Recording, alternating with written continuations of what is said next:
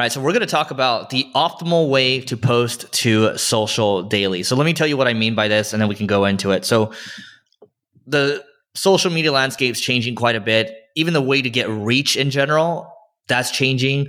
And we want to talk about what we think is the optimal way to go about posting.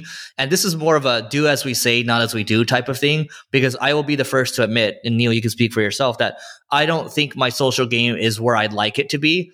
I know what we need to do, but it's not necessarily where it is. How about you, Neil? Yeah, my social game is definitely not where it needs to be. We need to improve it drastically. For us, I just don't spend enough time on social because majority of my revenue does not come from social. And I've run the numbers, even if my social platforms were 10 times larger, because that's the numbers we really uh, look for. We're like, all right, what do we think we can get it to? And we thought we can get it, or we think we can get it to 10 times more in popularity. We still see at, at, at those numbers, it just not driving the revenue that some of the other channels would for us. Yeah. So what I would say is this I mean, the world's slowly evolving or rapidly, depending on how you look at it. But if I were to say 10 years ago, oh, you're going to get more reach on LinkedIn and Twitter versus a blog post, I would have said, no, I'd, I'd rather invest in blogging because it compounds longer over time. But now I just find, I don't know about you, Neil, but human writers, we, I was looking at the numbers and human writers, you know, for our blogs, some of these posts that are really long form, they aren't getting any traffic at all. And I'm like, what are we even spending on here? Versus like if I just throw up a tweet or even I, I just throw up a video that is repurposed from this podcast, I throw it up on Twitter, it's going to get at least a couple hundred, if not a couple thousand views on it, if not more than that. Same thing with Twitter, right? And so the way I look at it is let's just focus on Twitter first.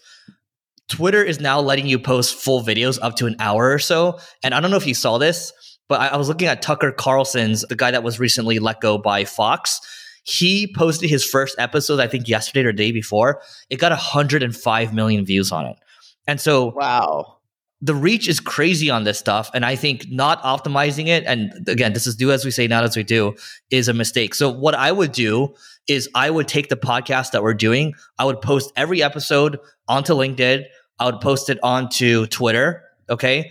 And I would make a separate marketing school pod Twitter. I'll make a separate marketing school pod LinkedIn. Just post there. Neil and I would be retweeting those. And that's how we just grow these, right? Just that's like table stakes. We already have a YouTube channel that we're slowly growing, but that's how I'd play the game with with our social. Just trying to go as omni channel as much as I can and trying to repurpose as much as I can.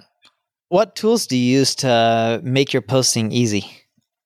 I've kind of taken the Kool Aid from like a Gary Vee where I prefer to post natively. And so, yeah, there's that. But the tools we have Sprout Social, that's what we use. Yeah, we use the same too. But it, I, I'm very similar to you. For some weird reason, we've done a lot of tests on this and it changes over time depending on the social network. But generally speaking, if you post natively, you don't get less traffic than if you use the tool but there's some instances and cases depending on the network you're talking about where you post natively without a tool you actually get more reach more traffic to your post or video it's just better. And when i mean better it's not more convenient for you and i it's just better from the fact that you spend all this time creating content you want the ideal amount of reach and the last thing you want is your reach to go down because of a tool it's not that the tools are doing anything wrong it's just the way the algorithms are built with some of these social platforms I just think if I were starting from scratch today, I'd be trying to repurpose as much as I can. If my pillar piece of content is this podcast, so the pillar would be the the very, you know, let's say it's the foundational piece, then I'd be repurposing it to shorts, to reels and all that, maybe some clips on YouTube.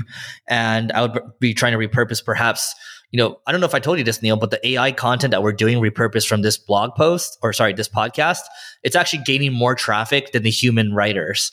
And it's beating out the human writers. And like easily beating them out too. So I would do a lot of that.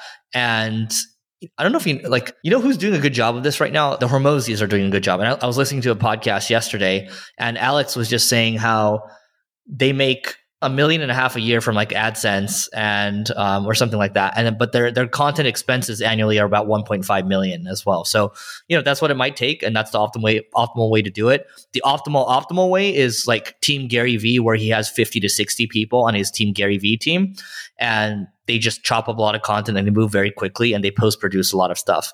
So your mileage may vary. I'll just take a look at what they do, and then you can slowly optimize towards it. Anything else, Neil? Dude, on a random note, did I ever tell you that I was in Canada for an event. I think it was Web Summit. I not actually think I know for a fact it was Web Summit Toronto 2022. And did I tell you my team experimented with someone following me around and recording and me answering people's questions and stuff like that? No, tell us the story. Content? Yeah, so we ended up doing it. They've tried it at a few different conferences. Yeah, so people ended up following, or a video person ended up following me around and a few others as well. I just hated it. I couldn't do it. I just felt like my personal. I was going to say that. I can't see that working for you as well. I, I can see you just being fucking irritated the whole time. Part of my French.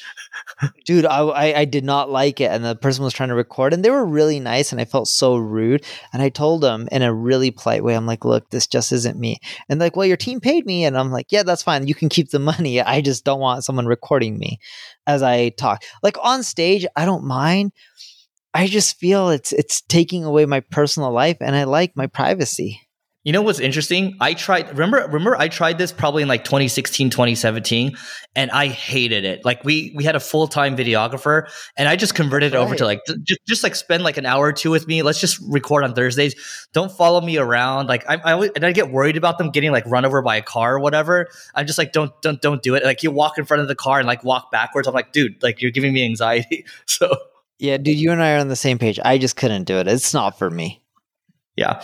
Anyway, your mileage may vary. Some people love the stuff. I just I don't like I even though I don't know if you're in the same boat, Neil. The reason I like speaking at events is because I like teaching. I love learning and then I love articulating my thoughts and teaching, just like how we're doing on this podcast. What I don't like is having a bunch of attention on me. And that's why like I don't care for a big birthday party or whatever. So Dude, I hate birthdays. I don't I won't do parties at all. I refuse to have anyone come for my birthday. I don't like dinners. But I'm also introverted from that aspect of life. Yep. All right, everyone. So that is it for today. Take this for what it is. Please don't forget to leave five stars for this pod. It helps us grow, and we'll see you tomorrow.